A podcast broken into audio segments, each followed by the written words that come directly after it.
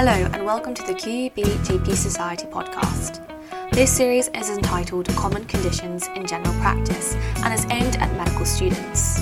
We will be discussing some of the most common conditions that you'll see in primary care settings in terms of their pathology, presentation, diagnosis, and management.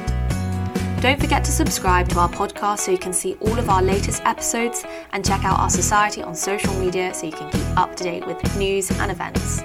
But now, on to today's podcast cardiovascular disease. My name is Ashlyn, and I'm one of the education officers for the Society. Cardiovascular disease also isn't termed atherosclerosis. Atherosclerosis is a process where there's a combination of atheromas, which are fatty deposits in the artery walls, which undergo a process of stiffening in the blood vessel walls.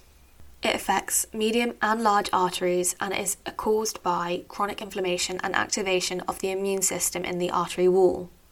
This causes deposition of lipids in the artery walls, followed by the development of fibrous atheromatous plaques. As a result of these plaques, you get stiffening of the artery walls leading to hypertension, stenosis, which causes reduced blood flow, which can also lead to angina, and also plaque rupture, giving off a thrombus, which can block a distal artery leading to ischemia. Risk factors of atherosclerosis can be modifiable and non modifiable. Non modifiable risk factors are age, family history, and gender, being male. Modifiable risk factors consist of smoking, alcohol consumption, poor diet, low exercise, obesity, and stress. There are some other medical conditions that increase the risk of atherosclerosis such as diabetes, hypertension, and chronic kidney disease. Ways we can overcome the modifiable risk factors are giving patients advice on diet, exercise, and weight loss, help them to stop smoking by prescribing and referring them to a smoking cessation clinic, stop drinking alcohol, and tightly treat comorbidities. In primary healthcare settings, there are two ways that we can help prevent cardiovascular disease primary prevention and secondary prevention. Primary prevention being that a patient has never had any cardiovascular disease before, and secondary prevention for patients who have had angina or a heart attack, TIA, or stroke. For primary prevention, we use a Q risk score.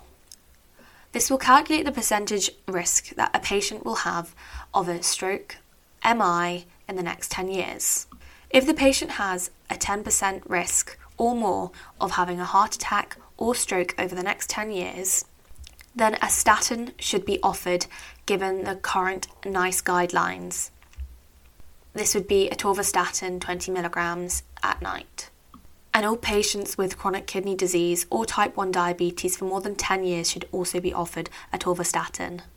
NICE guidelines recommend checking lipids at three months and increasing the dose to aim for a greater than 40% reduction in non HDL cholesterol. They also recommend looking at the LFTs within three months of starting the statin and again at one year. This is because statins can cause a mild increase in ALTs and ASTs in the first few weeks of use. Secondary prevention of cardiovascular disease will be aspirin, atorvastatin, atenolol, and an ACE inhibitor, such as ramipril. Both atenolol and your ACE inhibitor will be titrated to the maximum tolerated dose. It's really important that we offer patients as much support as possible in preventing cardiovascular disease because it is a non communicable disease. Therefore, many patients do not know that they have this disease. So, to summarise, we've gone through the pathology, risk factors, and management, and the importance of preventing cardiovascular disease. Thank you so much for listening. We hope you've enjoyed this podcast and tune in next week for the next episodes in the series of common conditions in GP practice. We hope you have enjoyed today's podcast. Don't forget to subscribe so that you don't miss out on any future episodes. If you have any ideas, suggestions, or feedback, don't be afraid to get in touch with us via email gp soc at qub.ac.uk. Our Facebook, Twitter, and Instagram accounts are regularly updated with all the essential information from our society. That's all for today. Thanks for listening, and goodbye.